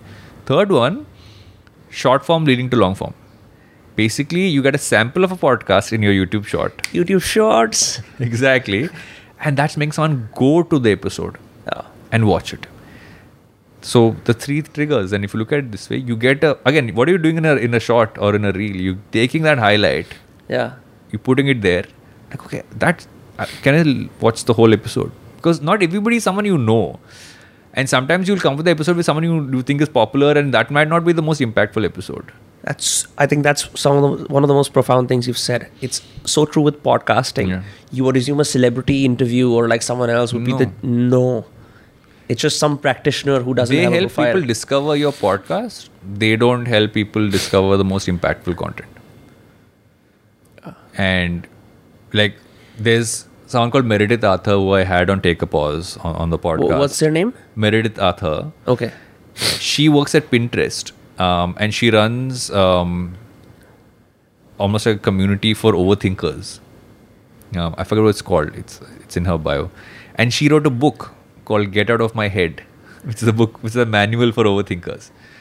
I found the book again on on the app um, and i tweeted something from the book and i tagged her and she DM me saying thank you so much for like sharing something from the book and I'm like do you want to come on a podcast and, like- and I got her on the podcast one of the most fun podcast conversations I've had I mean and also when you're doing a remote conversation on a podcast someone comes with the mic setup ready you're like thank Yeah, you're you I, like, I, yeah. you, you're like my new favorite person So glad you're not on 360p camera view.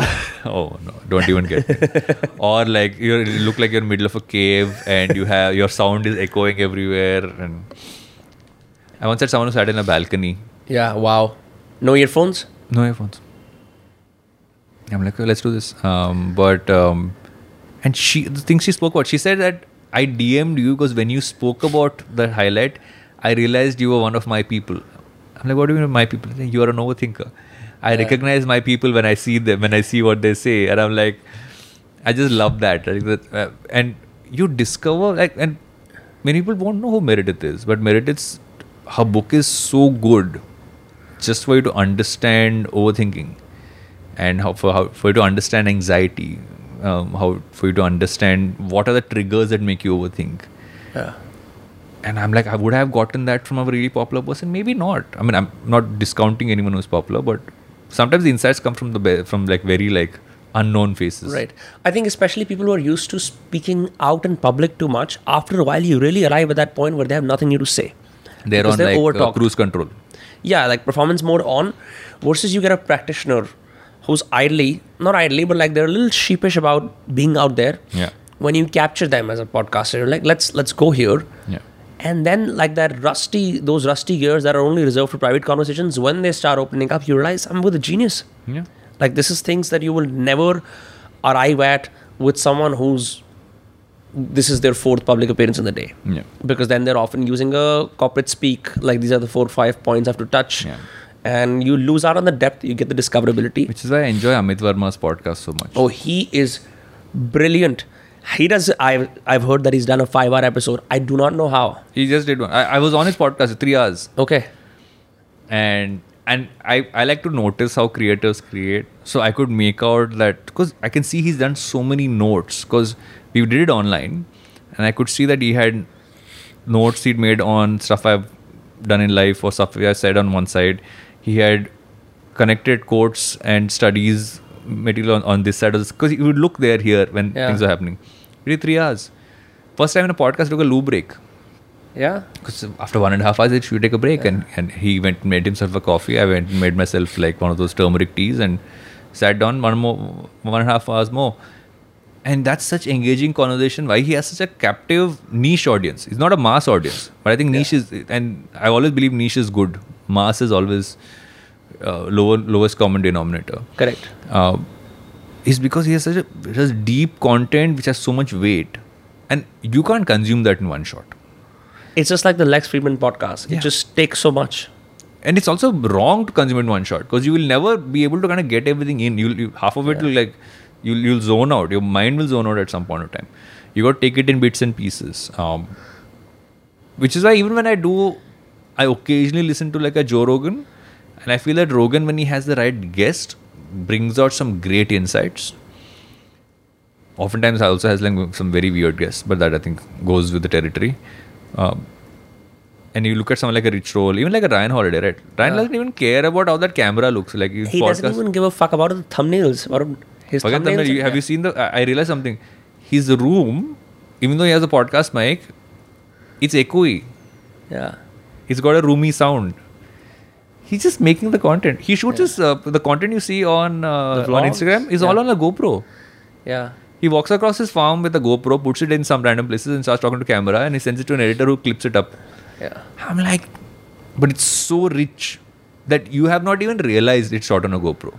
Him and Robert Greene have single handedly inspired me the most to be a writer aspiring to be a repeatable genius. They're both repeatable geniuses. Yeah, I agree. They're not their their books are not swan songs that are happen only once in a lifetime. Yeah.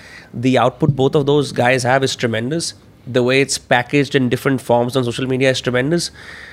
I've even when I met Manu Joseph for that matter, I really like that he wrote a column every single week. Hmm. There's just something about the The habit. the habit that is so much more impressive than so you come out with one book in three years fantastic no problem with that but seeing someone kill it week after week after week after week amid tragedy and whatnot is a testament to either their systems or just it just looks more achievable The habit keeps you alive. In many ways, if I had not continued to podcast in 2020, I wouldn't have a form of release. really When the pandemic happened, you're obviously dealing with the stress of suddenly have to like figure 300 people working remotely. You're also at home. You outside world looks so bleak. And your family at home, you're worried about them as well. It's around that time I started to consume Ryan Holiday a lot more. And one of those fundamental things of like focus on what you can control and what Right. And I and I had a mic at home. I just continued to podcast. I did not stop the show. I didn't miss a week. I kept doing it. It's such a such a large part of my day to do some form of content creation because I feel that part is almost merged into my time with myself. It's it's very little. I, I don't think it's as much of okay. I'm creating it with someone or doing something. I genuinely, Yeah. it's like I feel like this is what I'm doing right now. Is just time for me, and I feel that really helped bring balance to me in many ways at that point of time and kind of brought that okay because you always have stuff which you do for work you do stuff because of responsibility but there's some things you just do because you want to do them for yourself. And for me content creation has become that. I just genuinely create the content because i want to. And i always know when it's not something which i'm doing because i want to because that starts to seep in. I can make out after like sometimes it takes a month sometimes it takes a year but i will know at a point that one second either you take a break or you shut this down right and I've had that happen to me many times. But what it hasn't happened to is the podcasting. Um, the formats evolve, the content evolves. Like now, for me, take a pause for me is a larger focus in life than let's say advertising is dead because I feel that I'm gravitating a lot more towards that kind of content. i want to speak your mind more Yeah, yeah and and I also want to talk to people who want to speak about stuff beyond business. yeah And at some point, the businessman gives people great insight into what they can use in their careers. But how do I give them something they can use in their lives as well, use for themselves as well? And this fills that gap. And I think at this point, I'm in. My focus is a lot more on this side. Yeah. Even though you've you've evolved in your content journey, I will say my best friends who I work with now, uh, as the managers of this content, we all used to collectively listen to AID as people in 2020, 2019, which is huge because I've never in my life listened to a podcast with someone else. We would all listen to it together because nice. you were getting the. And by the way, people who all have blue ticks now have built like other companies. You got all of them on. Yeah. So so I really really appreciate that. I've I've listened to uh, so many episodes. In fact, it's mean with those cast, I could at least say three to five percent is because of AID. That's so nice to hear, man. Yeah, I mean for for real, for real, because just seeing what you did uh, without uh, one of the things I really liked about AID also is, is the listener part, is you were never someone who was trying to um, strongman the guest or show the meatiest insights. Hey, I'm the host. Just like listening to uh, Kia Madhvani, Madhvani, the the Twitter communications head. My God, I always wanted to s- get someone from the bigger social network to speak about their policies. You got it on, even though that was way back in the Yeah. day. Um, it's a priceless show for me. So I just wanted to say that. and that's what I tended to hear from people, and that actually egged me on. Right, Yeah. I've, I was not a consistent person with any habit till that point. Yeah. I was a little floopy. Like even in the organization, the good part of being an entrepreneur is you can flip from focus area to focus area. You can move around. I used Right. always do that. But the fact that people turned out saying this is what I enjoy about it, and I always constantly take feedback. Then let's focus on those areas. Like at some point for me, become I cannot just talk about advertising and marketing Yeah. because that's a small point. Let's talk about business. So we've taken it wider, we've taken it wider. Now I realize the, the learning for me is that people want to hear about the mid-sized founder. They want to hear someone who hasn't fully made it, who's Right. somewhere there, uh, who's getting there, or something which is unique, which is different from what you normally hear about. Something which maybe isn't covered in, let's say, a Your Story or any of the other publications. Because they obviously focus on the big guys. They Right. because they're journalists and the reason i don't go heavy on a thing is i'm not i'm not karan thapar neither am i trying to do deep insights from that sense i don't have to hard, ask the hard questions a podcaster can choose to say i'm a podcaster i'm not a journalist Yeah. the problem is people sometimes believe they have to become hard to get that Yeah. one impact moment but no keep it easy yeah that's the whole point of a podcast Yeah, my my dad has recently changed his mind, but bef- before that he used to believe you are in the media industry. या तुम तो media के लोग हो मैंने कहा media के लोग कैसे यार हम लोग है मीडिया के लोग मतलब एक तरह से हैं but in the sense what he meant is traditional media Yeah. it's like asking the hard questions being a journalist I was like yeah that's great for people who did a journalism background who are Yeah. who have kind of a responsibility and duty to the public to give them news or you know what is newsworthy or relevant or timely or urgent we have none of those things we can simply pursue our curiosities within the constraints of our show Yeah. we should be allowed to do that as podcasters you know um just on that note a little tim ferrissian insight thingy before we end um I've never asked this from someone because I don't think कि हर किसी की process इतनी बढ़िया होती है but I'm generally curious what do you do to prepare for a podcast I don't prepare as at much. all कुछ तो होता होगा Depends you, on you the Google show. search Okay, I'll people give I'll give an example. Um, before an AID episode, I would say 15, 20 minutes before it. Yeah. Um, I sit down and I start googling stuff on my guest. Look at articles they've done, all that stuff. Sometimes my producers and I thankfully have good producers will send me notes, but half the time I'm not reading them. I want to go in with as less information as possible, which is why my questions oftentimes are. If you listen to the questions, they're largely basic. I don't ask them because a lot of people listening to it want to know the basic stuff. They want to know the base level insights, get the foundational information there.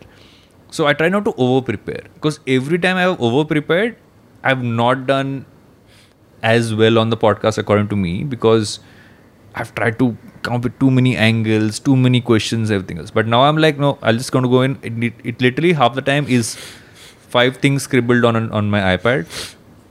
Um, but when I do Yeah. take a pause, I actually have a little more notes because I try to get into okay, what else have they done in life?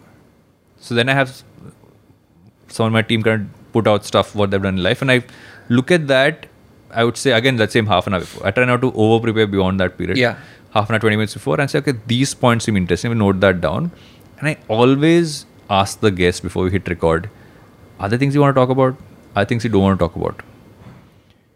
And uh, I've also had, full honesty, I've had a podcast for AID where I misunderstood what the guest did.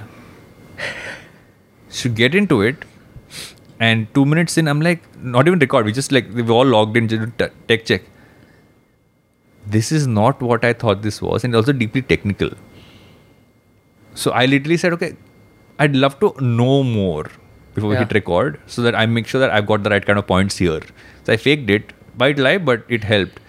So and sometimes I'm like, I'm, I'm might be totally ignorant about this, so just explain to me like someone who knows nothing. Going in like that is again like it's what you would ask a person if you met them normally, right? When you meet someone normally, you want to ask them ask them something, especially when it's business. You don't do like you don't over prep.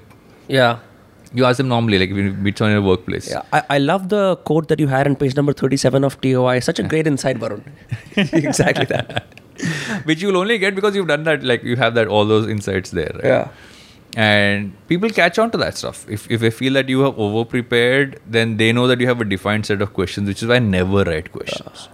because when you write when you write down questions, you feel you have to ask that exact question. I did that once. I was when I got Ronnie Screwvala on the first time. Yeah. And that's the one episode that taught me so much because I feel it's my the episode I failed the most at. Also, very early in my journey, I didn't know what to. I was I was also like high pressure Ronnie Screwvala, Yeah. someone I really admired, and I wrote so many questions and I've focused on taking it in a certain direction, and he wanted it to go in another direction, and I it put me off. And then years later, I, I did an online chat with him, and it was super easy because I didn't prepare. So it's also real time improvisation. Yeah, yeah. Because you want you want you have this box that you want the other person to fit in. They can do that, but it often comes at the expense of I've already said this ten thousand times. You're not even getting to my core. You're just asking me When to you haven't prepared enough, you listen more. yeah You let the other person talk more. So you listen more. Okay, let me pick something. So it's always that the, every response you get from your guest, there's something you can pick from there to ask the next question. yeah It's a little more pressure on you at that moment to really listen, but um, that, that's the way I do it. yeah fantastic, bro. Um, you're an inspiration, obviously, and thank you for doing this. I really No, really thank you for having me. It's been awesome. yeah I, I really enjoyed this like i said before i've been following aid for the last three years and i love everything that you do i love the space you've created for yourself i love that you're the least stressed founder i've met so far in my life and i love the content that you make and uh, you know i wish you the best for all your podcasts and um, i really think that there is without putting pressure on you there is Avoid in the lifestyle design fa- uh, market in India. Not the sauce ki maybe Lamborghini dekho or ye dekho, but but contemplative living. Yeah. Uh, if you would allow my projection, that I think you do really well, and I would love to see more of that. Uh, obviously, people can follow you. Which uh, uh I'm I'm at the rate Varun Dugi on most social platforms okay. and Varun Duggirala on LinkedIn. Okay and you have uh, so your book is called uh, Everything Is Out of Syllabus. Yes. Um, your podcasts are Advertising is Dead, Take a Pause, and Think Fast with Sujata Salwan, right? Fantastic. Thank you so much for being on those cast. Any parting notes, if at all? No, I mean, uh, I like the fact that you said lifestyle design. It's Yeah. something which I genuinely am have gravitated towards because you got to, if you can figure out a way to build your ideal day, not your perfect day, right? Build your ideal day and kind of just make that a habit. Right. That's actually, uh, and I've spent so much time studying that and continue to study that. So we'll definitely share more on that front. Thank you so much. Hey guys, this is Varun Duggirala. Make sure to like, share, and subscribe, or rather, smash that bell icon and hit subscribe on those casts.